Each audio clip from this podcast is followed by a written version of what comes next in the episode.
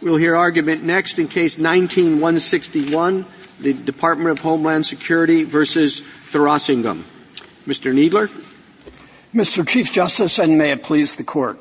Congress established the expedited removal system in 1996 for aliens who arrive at our borders or enter illegally and have no entry documents. Such aliens are clearly inadmissible and have no right to be in this country. Congress reasonably concluded that a full-blown removal hearing was not necessary to make that determination.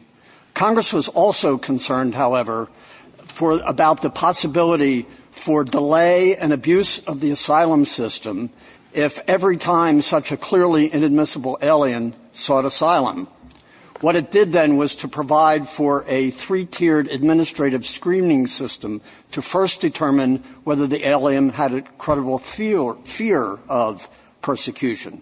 Respondent contends that the um, suspension clause requires a fact-laden judicial review of the negative fear, credible fear determination made in that screening process. Congress, however, while it preserved habeas corpus, tailored it to the special circumstances of expedited removal by limiting it to whether the alien is eligible for expedited removal and whether such an order was entered. Congress's judgment that that approach was necessary for the control of immigration and control of the borders is entitled to great weight and it is consistent with the suspension clause. First, Congress has repeatedly said that an, an, alien seeking admission is entitled only to the procedures Congress has provided and it has held for more than 100 years that Congress may vest the determination of whether an individual alien is excludable in an executive officer. Indeed, it said that a determination by such an officer acting within his jurisdiction is due process for purposes of the Constitution. And when such an order is issued under this system, that uh, expedited removal order establishes the government's right to detain him. A fortiori, that is true when, what, when you have a situation involving an inadmissible alien who seeks review of a negative screening determination for possible relief from removal, notwithstanding his inadmissibility. Mr. Kneedler, um, it's one thing when an alien comes and has no protected ground to stay here. There's no legal right to stay. And so expedited proceedings are okay because they have no right to be here. But when someone's seeking asylum, they have a statutory right to stay if they meet the elements of the statute. So that's a vastly different question of whether the suspension clause, which predated the due process clause by a hundred years, the suspension clause at the time it was viewed as permitting anyone who had a legal claim to stay to file a habeas petition. I don't know how that right all of a sudden gets transformed merely because there's a second constitutional right to due process. Well, Meaning those are two different provisions of the Constitution. One predated the other. And the finality era cases were very clear. If you have a claimed right to be in the United States, whether you're on the shore from a boat that's landed or you're from Puerto Rico and you think that your citizenship gives you a right to come in, a whole slew of cases from the finality era under the suspension clause who said you have a habeas right. So I don't know how that's the same thing. You assume the person has no clear right, but they do have a right to stay if they meet the criteria of the Asylum Act. several responses to that. those finality, those finality era cases all uniformly hold that a court may not review uh, a, the determination in an individual case whether the alien has satisfied the conditions for removal. And, uh, and so, and, and the court has held that Congress may vest that determination in an executive uh, officer, and that that is sufficient. And for habeas corpus purposes, that sufficient determination establishes the executive's uh, power to detain suppose, the individual. Suppose that uh, Congress passed a law which said, we'll make it an alien who has been here for some time, but perhaps illegally, uh, walking down the street, and uh, an officer picks him up and puts him in prison. And he would like to say to a court, Judge, the officer was wrong on the law. He has no such right. But we have a statute that says, Judge, you can only review whether he did order him put in prison. Would you say that's consistent with the purpose of habeas? Which after all, since I guess the 15th, 17th century, 16th century, 15th century, maybe earlier, has said the purpose of habeas is to review the lawfulness of what the, of what the officer has done. Not to just review whether he ordered him put in jail, and that right became a right of the people. Not just the king. The king wanted to see if his officers were following the law. Now, they may have a lot of discretion and so forth, but here we have a statute which says, judge, you cannot determine whether the officer has followed the law. All you can determine is whether he issued an order saying keep him in jail or send him wherever or whatever. I mean, the inconsistency with habeas and the right of the people to bring it, to see if the king's or the president's or whoever's officers are following the law, would seem fairly seriously undermined, wouldn't it?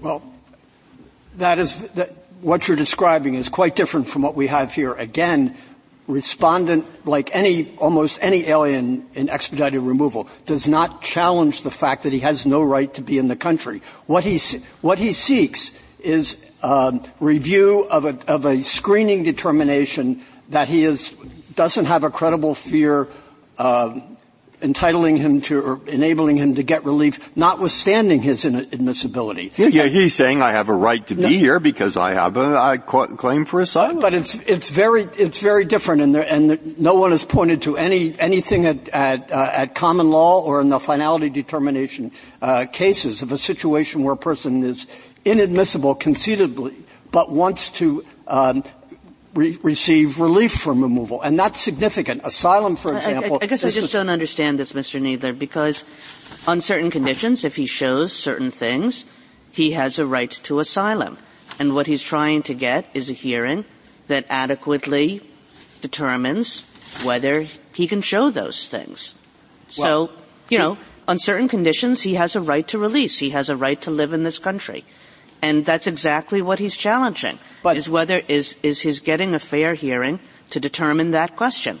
This is a very different context where someone is saying not that he has a right under domestic law to be in this country, but that he, he doesn't want to be sent back to another country because of his fear of conditions there. This is directly um, like the rule of non-inquiry in, that has been applied for many, many years in extradition, which is one of the analogies that respondent draws. A, a court may not review the determination in the extradition context of the executive's determination about whether per- the treatment the person might uh, experience in another country. But you don't contest, do you? I guess I'm just not really quite understanding this argument because you don't contest that under the statute if he shows certain things, he has a right to remain in this country as an, uh, uh per the asylum statute. Well, uh, for again, asylum is discretionary. He does not have a right under under the asylum statute, and Congress, in affording a right to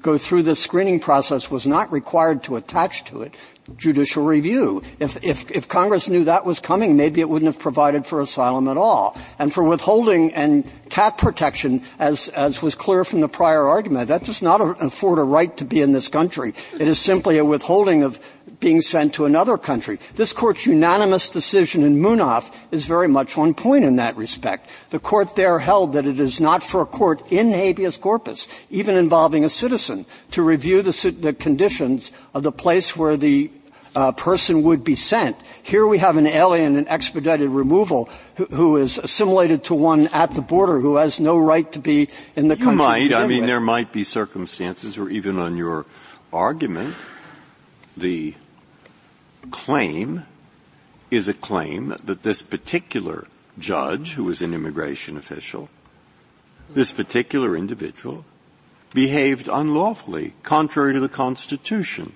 He didn't even come into the room. You've read their brief. He did it for religious reasons. He's against us. He did it because, I mean, there are certain claims that it's possible Congress cannot take away without, let's say, a hearing which they've had and the individual lost it. I'm having a hard time, because I can think of analogies, uh, distinguishing it from a case that's like this. But what happened, he's walking down the street and thrown into jail and and uh, there he claims, you know, saying, you, you see the analogies.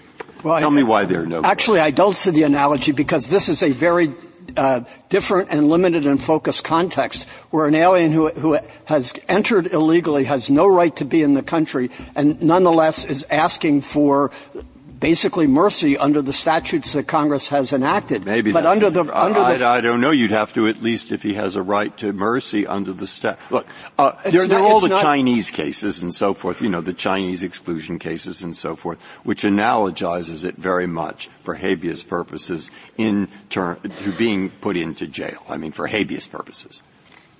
And so, if you accept all those cases, then what? Even looking at it in that way, what those courts repeatedly hold all the way back uh, to the uh, court's decision in Ekiu uh, more than 100 years ago is the fact finding, the, the, the uh, whether the person, as a matter of fact, uh, comes within the scope of the statute may be committed entirely to an executive officer, and that is due process. And once the executive officer acting within the, his jurisdiction makes that determination, that establishes the executive's ability to at- detain uh, the person, and that is particularly true, as I say, where the question is not whether the person is entitled to come into this country because of domestic considerations, but where the claim is based on, please don't send me back to another country because of conditions in that country. And that is squarely, in addition, in the realm of the rule of non-inquiry, where Congress may, if it wants to, after a full removal hearing, it is provided for review of CAT claims and withholding claims. But this is a, this is a, a system deliberately designed by Congress to be a quick screening so that the system does not get bogged down and delay in which aliens would be here for a long period of time and maybe get released into the population because there's no sufficient bed space. What Congress did was uh, try to accommodate the interest in affording a person to at least make a claim of asylum and the need for expedited removal by having this screening system. And what respondent is seeking here is basically a fact-laden review. No statutory interpretation question is involved here. What he wants is a fact-laden review of the determination that he has not established a credible fear. Even in the context of whether an alien is excludable, that was not reviewable under the long line of this court's uh, decisions during the finality era. But in addition, because of the nature of the of the screening involved here concerning fears of conditions in another country, a, a situation in which, again, this court unanimously in Munaf held was not uh, necessary, uh, uh, did not have to be reviewed under habeas corpus for a United States uh, citizen to does, examine the condition. Does your sorry, does your constitutional principle change at some point based on how long uh, the non-citizen has been in the country, even though unlawfully?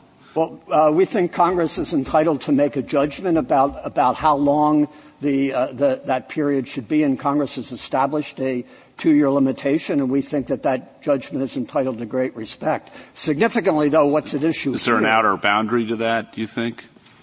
Uh, there, there may well be, but, I, but again, this is an act of Congress, and we think Congress's judgment along those lines should be respected. I, I wasn't going to bring it, but I will. Uh, why? why? Uh, the normal way, I think, this is just my view, but the normal way that courts have dealt with the kind of problem you're raising is you say something like, there's tremendous discretion on the part of the executive branch. Or sometimes it's a political question. We won't even review it. But Boumediene says that the detainee has the right to go into court under habeas and to make his claim. Now, the judge, which Boumediene didn't really talk about, may have tremendous discretion, may not, may say it's up to the executive branch, may say all the things that you said. I don't know. But what you can't do, at least under Boumediene, is to take away his right to go into court and to make his claim to the judge. What is your response? My response is Congress did not take away habeas corpus. Congress preserved habeas corpus, and as Boumediene itself said, uh, uh, habeas is a flexible, adaptable remedy, and what Congress did here was tailor it to the specific circumstances of expedited removal. Again, and, and uh, even even in the in under ha- traditional habeas in the immigration context, courts did not review factual determinations, and in particular, they should not be required to review. Congress doesn't so have to is Your, so is your position, so I understand it, let's assume, and I'm borrowing Justice Breyer's assumption, that there is an error of law, either of law or of fa- application of facts to law. And I know you'll dispute that. Mixed questions. But assuming there's a mixed question or there's an error of law, are you still saying that habeas relief is unwarranted, cannot be given?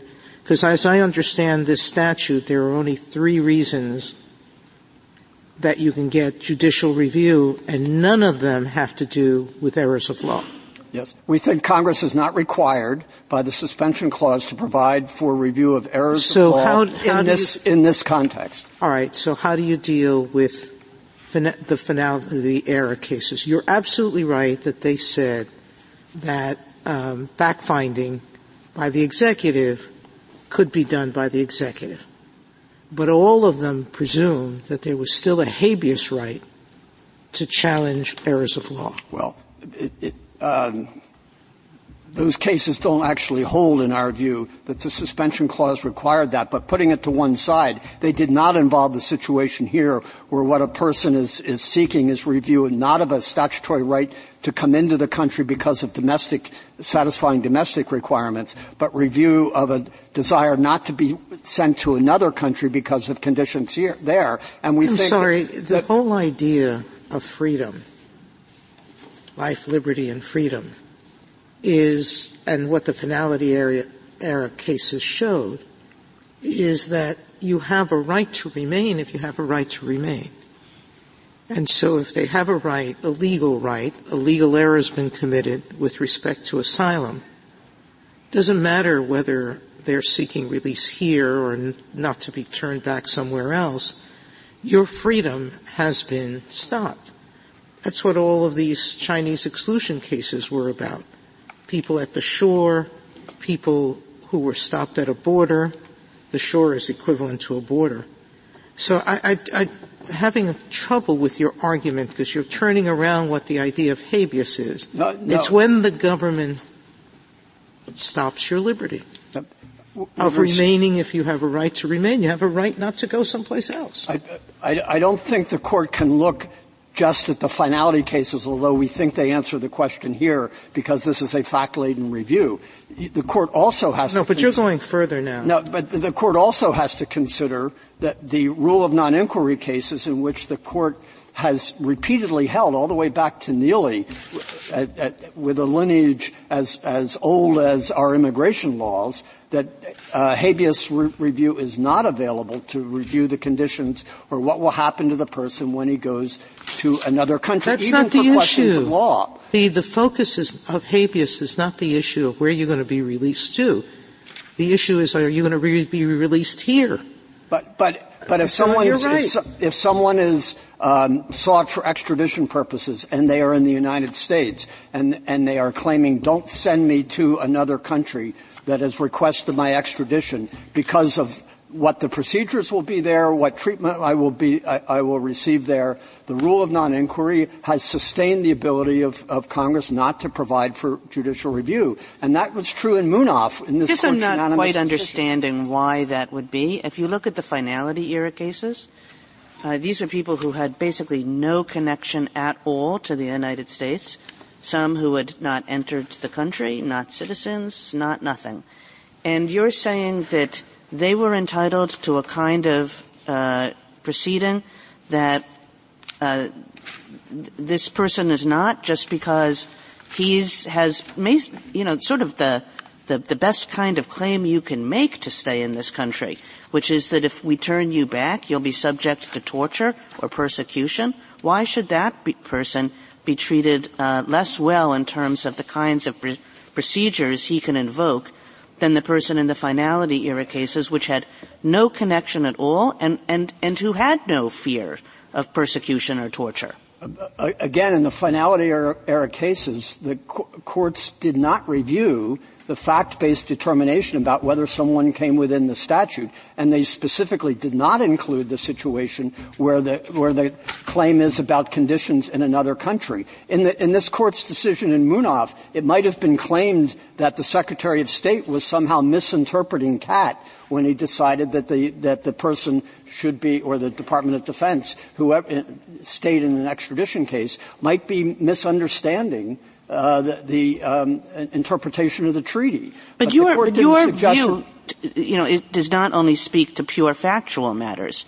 Your view uh, uh, applies to legal matters and mixed questions as well. But there's no statutory interpretation question here. But but just well, there's a view as to whether the hearing officer filed the, uh, followed the appropriate procedures. But that is a fact-laden review that would require unpacking what happened, would require uh, the, the, the the, the usually we don't think that you know did you follow the law as to the procedural uh, uh, requirements that the law states is a fact-laden review. But I think it's a pretty common thing for courts to do. Nope. It's like, did this executive officer follow the procedures that he was supposed to follow? No, the, the courts, the, there are no decisions in the finality era that are pointed to that, that provide for that kind of review. But again, in Munaf, uh, in, but why should that kind of review be so different?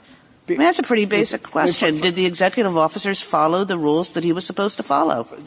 If, if I could just step back for a moment, the, the, the, the, common law, the finality era cases, all the sources that are looked at, nothing affirmatively establishes a right of judicial review of this sort of screening determination that Congress decided could be attached to the expedited removal system. And Congress's judgment in those, in that situation should be entitled to great respect, uh, especially uh, against the background of the rule of non-inquiry. Yeah, I think you've been trying to make a point about Munaf, and I'm, yes. I'm wondering if you could tell me what it is. Yes, no, no. The, the, the point is that there was no uh, review in habeas of the determination that the person should be turned over to Iraqi authorities, where the claim was, if I'm turned over there, that person, you know, I may, I may right. May so what is what is the analogy to this the, situation? Same thing here, where the person is saying, uh, "Don't, don't. I want a court to determine whether." Uh, uh, to, to, review a, an executive determination as to whether I will be tortured in another country. Um, and in Munaf, the court didn't try to separate whether the executive had decided a question of law, a question of fact. It was sufficient that the executive had made a determination regarding conditions in another country. Here, it, there's even less review because it's a, an initial preliminary screening to see whether the person has even made a credible fear showing about conditions in another country. And we think that that is squarely within the, the realm of things that habeas corpus does not have to be available to second guess the executive's determination. Otherwise, you could have considerable delay. Uh, there are 9,000, as we point out in our brief, there are 9,000 uh, negative credible fear determinations that have been made in recent years. 100,000 credible, uh, uh, credible fear referrals. If judicial review is added on top of this, with uh, close parsing of the limited administrative record that this process provides for, it would really bog down uh, the system. And we think Congress's judgment that that is not constitutionally required is entitled to great uh, respect. Otherwise, you will have uh, protracted proceedings. It could it could lead to aliens being released into the country. That in turn could create an incentive to come to the country and, and be released and undermine the whole point of Congress enacting the expedited removal system. Thank you, counsel.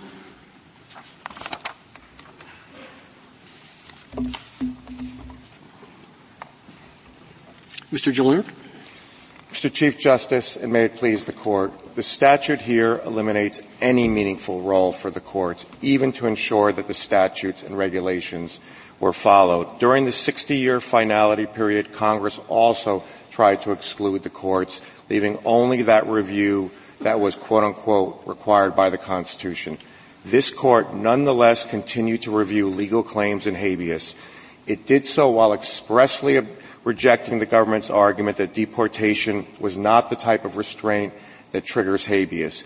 It did so critically in cases to review statutory and regulatory limits even where the court expressly held that those particular non-citizens lacked constitutional procedural due process rights. It did so where the non-citizen was seeking initial entry, where the non-citizen was in the country illegally, and most critically in response to what the government said, in cases where the non-citizen was removable and seeking only to challenge the denial of relief from removal. The finality era cases are consistent with the common law and answer each of the government's arguments. The government has cited no common law support. Moreover, the government's undefined meaningful ties test is unworkable. It would also mean that asylum seekers and potentially millions of other unknown non-citizens inside the country could be summarily expelled without any judicial review or without even any administrative review. The suspension clause is a check on the political branches. This court has never before allowed the elimination of judicial review over the legality of deportations. The court once again should preserve habeas review as it did during the Chinese exclusion era, the finality era, and throughout the country's history. The political branches undoubtedly have enormous power in the immigration area, but the one thing it cannot do, and this court has never allowed them to do, is remove a check on themselves.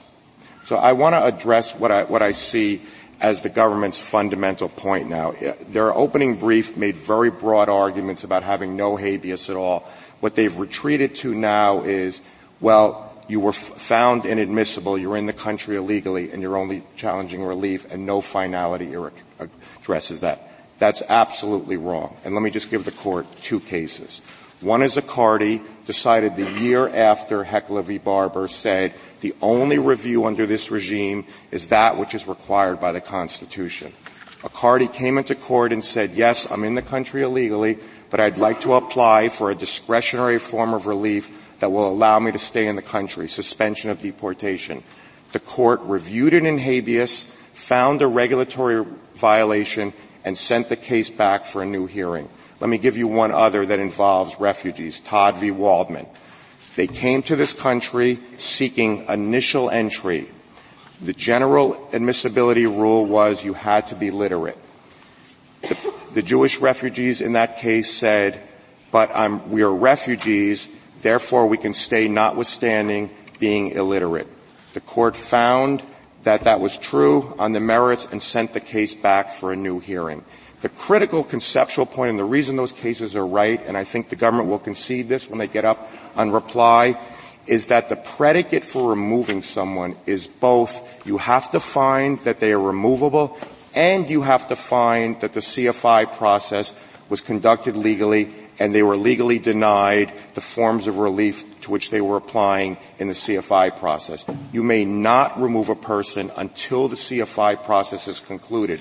The government will, I think, has never disputed and will concede again that Mr. Thuraissigiam could not be removed based just on the inadmissibility. Congress has set up a system where you are allowed to apply for asylum withholding and convention against torture relief. And I would, I would note importantly that those latter two forms of relief are mandatory, well, not what, discretionary. What's unusual about this situation is that uh, your client really doesn't want to be released, and the government makes this point over and over in its brief. Um, it, the government could take him to the airport, give him a ticket, and say, you are released, and he could leave. That's not what he wants. And, and the fundamental point of habeas is to secure release from what's claimed to be unlawful executive custody. So what, what is your answer to that? Right. So our client does ultimately want release. But what he has asked for is a new hearing, which is consistent with the way immigration works in criminal cases and habeas, what this called, court called conditional release, which is for the benefit of the government. He would be thrilled to just be outright released and have the order vacated. What he, then he would be in this country and he would apply for asylum well, he wants to be, he wants to be released in this country so that he can remain in this country. He doesn't simply want to be released. And therefore it does seem like what he wants is review of his entitlement to remain in this country, not simply what habeas provides, which is release from custody. Well, no, absolutely, Your Honor. He wants review of the removal order, which entails custody. The custody will be illegal if the removal order is. But let me let me offer th- three points about this. The first is we think the government is raising an issue that's already ultimately been decided by this court. Congress began regulating immigration in 1875. Soon thereafter, the government made the exact argument that they're making now. Well, this isn't really habeas. We're just restraining you from coming in the country or restraining you from leaving and the court specifically could not have been more specific in rejecting that argument. That's the Nishimura Ekiu case in 1892. It was the Chin Yow case a few years later, and even before Ekiu was Jung Ha Lung. For the next 60 years in the finality, reviewed those cases. And the other point I would make about that is, if the government's right that habeas doesn't even apply to deportation, then even lawful permanent residents would not be entitled to habeas because the restraint point would be the same with respect to them. And, that's not what they're saying at all, though. They're, they're making a very clear distinction between inadmissibility and deportation and relying on Landon versus Plasencia and many other cases. So I think that's an overstatement of their well, So you're absolutely right, Justice Kavanaugh. And, and I, I'm simply responding to their independent argument, what they called an independent argument in the opening brief, and, and, trying to respond to Justice Alito's question that this isn't classic habeas. They do try and get out from under that by then going to a meaningful ties test and using Plasencia. So you're a- absolutely right. But with respect to Justice Alito's question, those cases specifically answer it. The exact same arguments were made. Ekiu could not have been more clear. We know that we're simply, you're simply asking to remain in the country, and they said that is nonetheless proper for habeas. But, but there's uh, just it, following up on Justice Alito's point and the government's uh, reliance on it, Munaf does say that uh, there they were not seeking simply release. They wanted uh, humanitarian protection to get out of out of the country. They, la- release was the last thing they wanted, and and to, this case is arguably the same since again, the uh, release could be provided uh, under their normal practice uh, to these uh, individuals by taking them out of the country uh, uh, to another country. They don't want that to happen. They want to be released into the into the population. And Munaf made, I think, pretty clear that that type of humanitarian release was not the purpose of, of habeas. Well, Your Honor, a few a few points on that. I think Munaf was different because they didn't want to be released where they were arrested, which was Iraq. They came to Iraq. They didn't want to be released there. What they wanted, I think as the opinion makes clear, is affirmative help from the United States to fly them back to the United States. Our client simply wants release where he was arrested. Now, the government says, well, we can release him in Sri Lanka, but of course, that would be denying him relief on the merits. That's exactly what he fears. And so I think what the government is sort of implying is, well, you, you can get out of this, just simply give up. I mean, if that were true, contempt cases wouldn't fall under habeas. I, I think that the, the, analogy that they press uh, uh, depends upon the fact that it's conceded that the individual does not have a right uh, uh to be in the United States. Right. And so no immigrant, and I want to be clear about this, has an absolute substantive right to be in the United States. And that's not what habeas does. The value of the suspension clause as the framers saw was not to create rights, but to ensure that the grave power of restraint is never used except in accordance with law. So if Congress would or limit, further limit statutory rights, maybe even take the momentous step of withdrawing from our refugee treaties, then they would be reducing them. But habeas would still lie to make sure that you are not restrained except in accordance with positive law. That's the value for the framers. So the government's discussion about he has no absolute right to be here is, is sort of beside the point for habeas. Habeas was not designed to create substantive rights. It was to ensure that the, the law was, was followed. And so I want to turn to what the but, government. But on the, uh, on the question of, uh, history, uh, you make a point, but on the question of precedent in Landon versus Plasencia, and I just want to get your reaction to this. You know what sentence it is.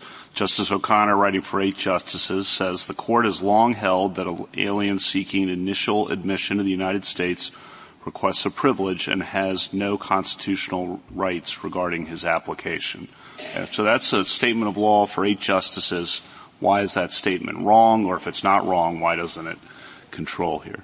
Well, I, I think what the court was saying there, as we understand it, was specific to due process. The entire case was about due process. There was no question of judicial review or habeas. And I think what the court was doing was distinguishing between different people at a port who had procedural due process rights. That was the context of the sentence. I think it would context. Be a, the sentence says no constitutional right, but rights. I think it would be a lot in a case that didn't involve judicial review to take one sentence and say we're wiping away all the finality era cases. We're not discussing them. The difference is between due process and habeas is stark. As Justice Sotomayor pointed out, the suspension clause predated due process. Due process and habeas have never been hinged in this court's cases. So you take Mezei and Knauff, which established no procedural due process for people at the ports. They expressly held that they didn't have procedural due process, but then they went on in habeas to review the statutory and regulatory claims. They had very few statutory and regulatory claims on the merits, but the court still reviewed them to make sure that the positive law was being followed. But wasn't it true in the in the finality era cases that the individuals uh, once it was determined that they had not been properly detained, they did have a right to be in the United States because in that in that era, for most of that era, or much of that era, there were not very many restrictions on immigration to the United States. And that's the difference between that case and this case. Well, I, I don't think so, Your Honor. I think for, for two reasons. One is the, the inadmissibility relief point, I, as I said before, there were finality error cases. That's the Accardi case, suspension of deportation, even though they were concededly removal. That's Tod v. Waldman, even though the refugees were, were illiterate and therefore inadmissible they were excused from that. Because, but the other point is that the court throughout the finality year always reviewed whether they fell within the statute or not. That's the Gegiow case, Ekiu. All of those finality year cases were looking at whether they fell within the statute. There were restrictions. I mean, obviously there weren't as many as now, but there absolutely were restrictions. And all the cases we cite on pages 13 through 15 of our brief are all cases where the court is looking at, did they fall within the statute or the regulation. In any of those cases, I mean, it's, it's, did the court say anything more than when relief was granted? Did that was the relief anything other than you are released? Well, absolutely. And so the relief, uh, other than Accardi and the other case you right, cited, so, which are which are in a, perhaps in a category of their own. But in, for most of those finality error cases, wasn't the relief just you are released? No, Your Honor. The, those cases established the principle in immigration that the government would get the benefit of a new hearing, that they didn't simply have to release the person and let them go, that there would be a new hearing where there was a legal defect that the government could potentially fix. So that's in addition to the yeah, cases okay, but Mahler, at the Johnson. Of that, at right. the end of that, the relief, is there any indication that at the end of the whole process, what the person would get, what the alien would get, is anything other than release, which is what habeas provides? Well, that's, that's what it would happen here, Your Honor. So we would, if we had a new hearing and passed, we would be able to apply in a full hearing for asylum or withholding, and if we won, he would be allowed to remain in the country. The reason we're not asking for full release is not because for, it's for our benefit, it's for the government's benefit. What this court has said in Boumediene is the court doesn't have to in habeas permit, permit full release. It can give the government another chance. So the cases are legion in, on our brief of where they sent it back for a new hearing. Maybe the person failed and then was deported. Maybe they passed and were allowed to stay, but it would be a new hearing. Counsel, uh, just on, on that particular thing, it seemed to me in the discussion, not so much from the brief, that the government, taking the Chinese cases and so forth, was saying, but of course he can seek a writ of habeas corpus. Of course he can. Now we're before the judge on the writ. What's your argument? The judge says. And then I think their point is that he can't argue that there was a factual mistake below. Now, if you read the statute, it says he can't argue anything. Right. It says all he can say is was there or was there not a notice. So that can't be right, I don't think. But as applied to your case, maybe there is some kind of of uh, limitation on the extent to which the uh, judge can look at the factual findings, etc. That's quite different from saying none at all. All right. If we take that view, should we then send it back to the Ninth Circuit? Or was it the Ninth? Yeah, okay. Send it back to whatever circuit in order for them to determine whether under this statute, how it applies, does it mean since the, nobody can make any argument, no matter how outlandishly the uh, service acted, let them work out in the first instance whether there's room for limitations on what kinds of arguments you can make. How much discretion. What, right. what, what, would, what do you think of Yeah, so, so I think you, you I want to um, answer all the different things packed into your question. I think a remand to flesh out our particular claims would not be inappropriate since the Court of Appeals and District Court didn't unpack our particular claims. But I want to address two, two other points that you made. One is in the Martinez brief, which was Martinez was the companion case to Heikkila v. Barber, and I would just refer the court to the to the SG's brief in that case. The government was very clear that the suspension clause requires some review, that the finality era statutes limited review to the constitutional requirement. The government says, well, we conceded only statutory claims. That's even more than I understand them to be conceding now, but they also lopped off part of the quote, which was anything contrary to law. That's on page 20 of their brief. The point about the facts, I think, is a critical one because Mr. Kneedler kept saying fact laden, so I think that's conspicuous in that he's not saying historical facts. He knows we are not challenging the historical facts. We don't claim a right to challenge the historical facts. Our position is twofold. One is that during the finality, or contrary to what the government said respectfully, the courts routinely reviewed mixed questions. That's the Rowoldt case where the court said, look, you have to be meaningfully associated with the Communist Party and then went on to look extensively at the facts. What did he do at the communist bookstore? What was the purpose? Those are the cases on page 50 of our brief, mixed questions. But the, the more fundamental point I want to make is we are okay if the court wants to reserve whether all application of law to fact is reviewable. Our, our point here is that there has to be review at least for gross misapplications of the statute because at that point where no one reasonably could conclude that on these historical facts you didn't meet the statutory standard, at that point what you're seeing is really a misunderstanding of the legal standard. What are the concrete issues that um, could be raised on habeas in this case? So, Your Honor, our two principal claims are statutory and regulatory. And let me, let me deal with the statutory claim. What we are saying is on these historical facts, no asylum officer could reasonably have concluded that he did not meet the low significant possibility standard, the very low standard, which is a significant possibility of ultimately satisfying the asylum standard, which in and itself is just a one in ten chance. And I'm going into the merits now, but the reason we say that we are okay with a standard that says egregious error or clear error, no reasonable adjudicator, because at that point you are reaching a legal error is because the asylum officer by statute is required to look at the reports on country conditions. Every report, as the amicus briefs from the asylum experts and the Sri Lanka experts point out, there is an exact MO on how Tamil people are persecuted in Sri Lanka. They, men arrive in a white van, they abduct the person, they blindfold the person, they beat and torture him. The asylum officer in our case accepted every one of those historical facts, but yet still said he didn't even meet the low significant possibility standard. That's impossible. So if this court were to send it back and say, at least where there's a legal error, which means the misapplication was so egregious that there had to be a misunderstanding of the legal standard, that would satisfy us, we would prevail. We do believe that the historical cases show application of law to fact was routinely reviewed, always, even where they were fact laden, but that is not necessary in our case. The, see, what you've just said illustrates how far reaching the argument that you are making is, because as I understand it, there was nothing in the administrative record. Now maybe uh, your client didn't understand what was going on, but all he said was that people drove up and they beat me. And that's it. And he, they, the officer said, uh, are you a member of a political party? And he said no.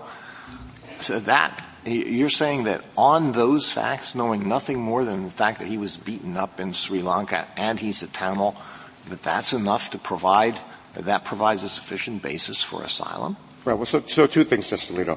One is that, of course, the merits are not up here, and if we lose, we lose. But I do want to point out that there were far more facts that showed he precisely fit the pattern. And, and I would also say, just to put a pin in it, that the amicus briefs show by people from Sri Lanka or other countries would not either understand what was being asked or want to reveal that it was the government. But it was much more specific than that. It was men in a van. That's, a, that's what's always used. It's called the white van phenomena. He repeatedly said he thought he was arrested. He was blindfolded. That's part of the MO. So it was the exact pattern. That's why we think we could prevail. But ultimately, this court just needs to decide, is there habeas review? And at least for legal errors where the egregious, the application was so egregious that there had to be a misunderstanding of the standard. I want to focus also can on. I, can I yes. just, I want to understand the limits of your theory. Um, I thought the court below said there had to be habeas relief for review of facts and law. Are you disavowing the broadness of my understanding of what the, the court below said? Um, I would just put it as I read the Court of Appeals decision differently and that okay. there was not review of historical facts and we are not pressing that nor the exercise of discretion. We believe mixed questions, legal claims and constitutional claims, but again, even if this court wants to narrow it to only egregious, egregious application, because I'm Why still, are you using the word egregious? Uh, Where, that's almost seems like whole cloth. It's either mixed or not. Well, your Honor, I think if you wanted to say, for this purposes of this case, only legal claims and reserve whether mixed questions, I'm simply saying that when it becomes so egregious, when no adjudicator could reasonably have concluded on these facts that it met the standard, I think at that point it would be a legal error because it would be a misunderstanding. Because I think what this court has pointed out in the past is you can't just have the adjudicator put boilerplate language for the standard because then you really don't know. I mean, the, the, uh, someone who's writing an opinion over and over about the same things will get the standard, at least boilerplate, get it right. Here it's even worse because these are pre-printed forms with the standard. So you'll really never actually know if the asylum officer is understanding what these statutory terms mean except through the application. And at some point where the application is so either no reasonable adjudicator, clear error, egregious, I think that does rise to a legal error. I, I want to also make a point about. I just ask you, you're not trying to get any mileage out of the fact that the alien was on U.S. soil. He didn't have any documentation. He surreptitiously got here. You're not distinguishing him because he managed to get to U.S. soil from somebody who never got, who was never in the United States in the first place. We, we are distinguishing them, Your Honor. We, we believe someone outside the country, who, uh, unless for some reason U.S. forces were overseas restraining him, and that would be a different situation. That's not the typical deportation. I think if they were outside the country, they wouldn't be restrained by the U.S. They would ha- and there might also be extraterritoriality issues. We're simply saying where the person is on U.S. soil and the body controls. And So- does that, that cover the person who comes to the port of entry and is stopped there? Yes, Your Honor. And so I, I may have misunderstood. Yes, what, your concession or, or not? I'm sorry, Your Honor. I, I didn't understand your yes. Is it, it that the person at the port of entry is covered or not covered? by They are concession? covered by habeas, and the reason is because the ports of entry are typically on U.S. soil. An airport or even a land port will generally be 100 feet or some into U.S. soil. Do you think there's a way of distinguishing that case from yours? I think historically the court has not for habeas. I think the court could reserve questions about people at ports because our person entered the country. Historically the court has said habeas applies when you're in U.S. soil. At ports it's different procedural, for procedural due process because that's more context specific and the court has drawn a line for due process purposes at least between people who've entered and people at the port. I think Your Honor could reserve that question on habeas um, for this case because our person did enter the But- country but- and it wasn't at a port. That's a significant expansion, it seems to me, from someone who's here, and, and anybody can get to a port of entry, right? Well, Your Honor, so, so that goes to, I think, the burden. I mean, there are 9,000 cases in the universe that could have been in habeas. The government points out in their, in their reply they go to 100,000. Well, those are people who, who didn't need habeas because they passed. So we're talking about 9,000, 9,000 people. I, I was That, that includes the people at, at a port of entry? Yes, it does, Your Honor. And so what I would give the court a couple of statistics about that. Since the Ninth Circuit issued its ruling, and that's basically a year ago now, there have been, as our count, 9,500 people who failed their CFI and who could have filed a habeas under our rule. Only 30 have. One third of 1%, three out of every thousand. The reasons are practical. People are removed so quickly, they're at the border, they can't find lawyers. Even in regular immigration proceedings, pro se from an immigration judge to the Board of Immigration Appeals is only 3%. It's much harder at the border. The other thing that will happen is the district courts will lay down some standards. Whatever nonprofits are, filing habeas was will know we can't challenge historical facts. We can't challenge credibility. Your, your claim is frivolous. We're not going to file it. And you get no mileage out of filing because there's no automatic stay of removal. So just by filing doesn't mean you'll get to stay Can in I, the can I pick up on the Chief Justice's question? You're saying a non-citizen who arrives at a port of entry has never been in the United States, not lawfully admitted to the United States, nonetheless has a right under the U.S. Constitution to judicial review of the executive's decision to say they're not admissible. Right. So let me let me make two points. Is that correct? I think it's correct. Yes, Your Honor. Sorry. The, the answer is yes. The reason is from the finality error cases. That's the very first finality error case, and in fact, most of the cases, someone at a port of entry. That's Nishimura Ekiu comes by boat, gets here, wants to be admitted.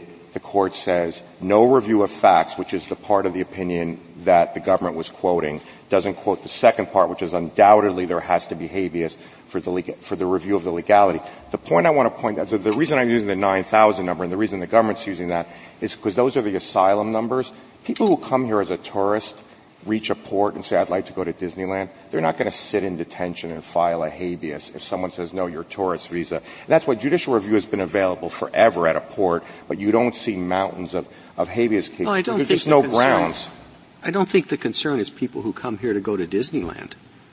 Well, I I think the people who come here and don't have asylum claims or those type of claims and are clearly inadmissible are not going to file habeas petitions. No one's going to file them because there's not going to be a ground to stay here. That's the reason in asylum cases people file them, but it's all, it's again, as a practical matter, it's not very many. 30 out of 9,500 since the Ninth Circuit. That's the countrywide 30 out of 9,500. The other point I want to make about the burden is the district courts will be able to dispose of these very quickly.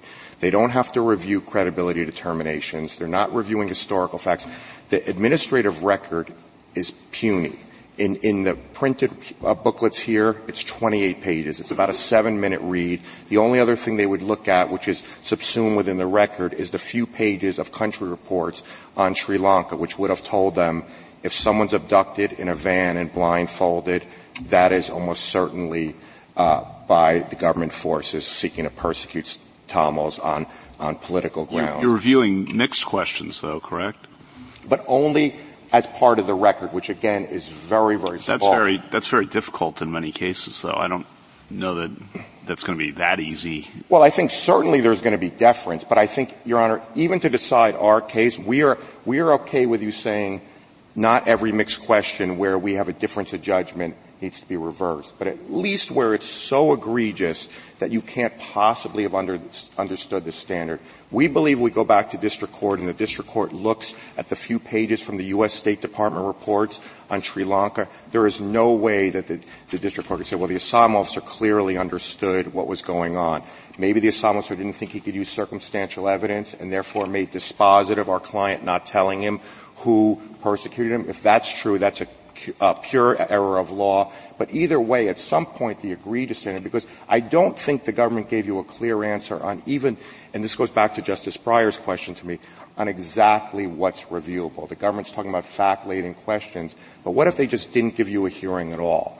What if they didn't give you a translator? What if they said, we're not going to give you asylum because of your religion, your race? The government is taking that position that even those errors are not reviewable. That cannot possibly be. The suspension, cl- sorry. Uh, thank you, counsel. Thank you, Your Honor. Uh, five minutes, Mr. Kneedler.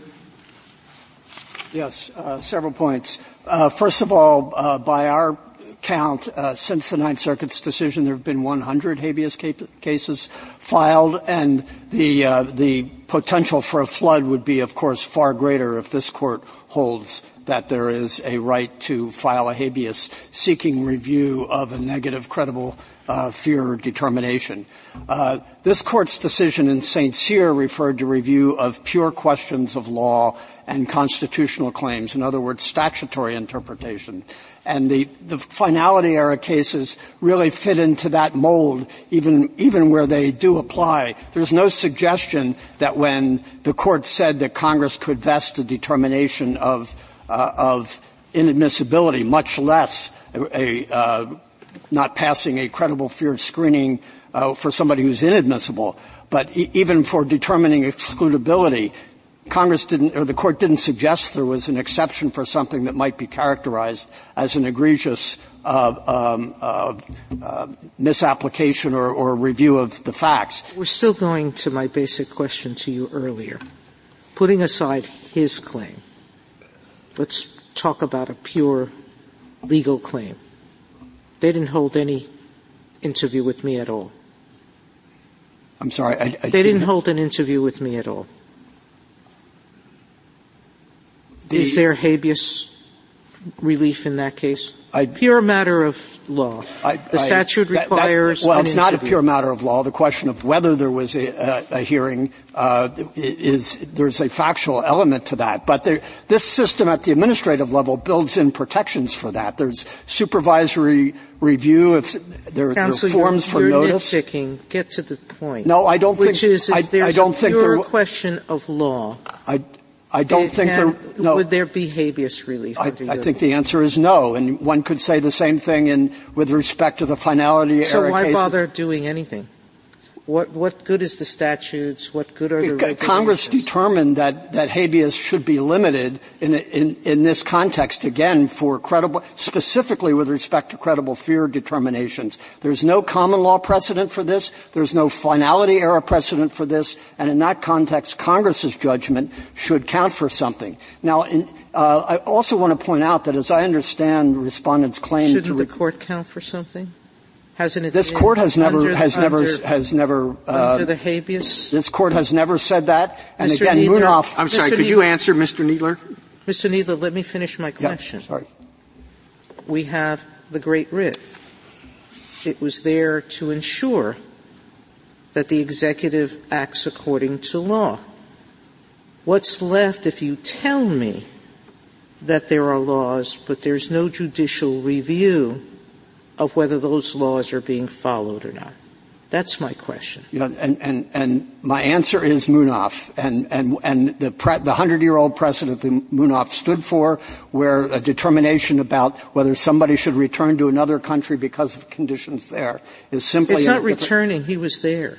The question was a legal one, which was whether or not um, he should be turned over by the American forces or not. The court said even if he should have been, we're not going to step in in this situation. But the, but the court drew on the rule of non-inquiry, which applies in the extradition context, which is about sending someone out from the United States to another country. I want to make another point. When respondent talks about review for egregious errors, I think he's talking about bringing in stuff that is outside the administrative record and trying to demonstrate to the court that if only the review, the asylum officer or the IJ had looked at this, it would have reached a different conclusion. That, is, that goes far beyond even traditional administrative review. But the administrative proceedings in this case, for example, the asylum officer's uh, record, are just notes. They're not a verbatim transcript. They are there to assist the immigration judge in this self-contained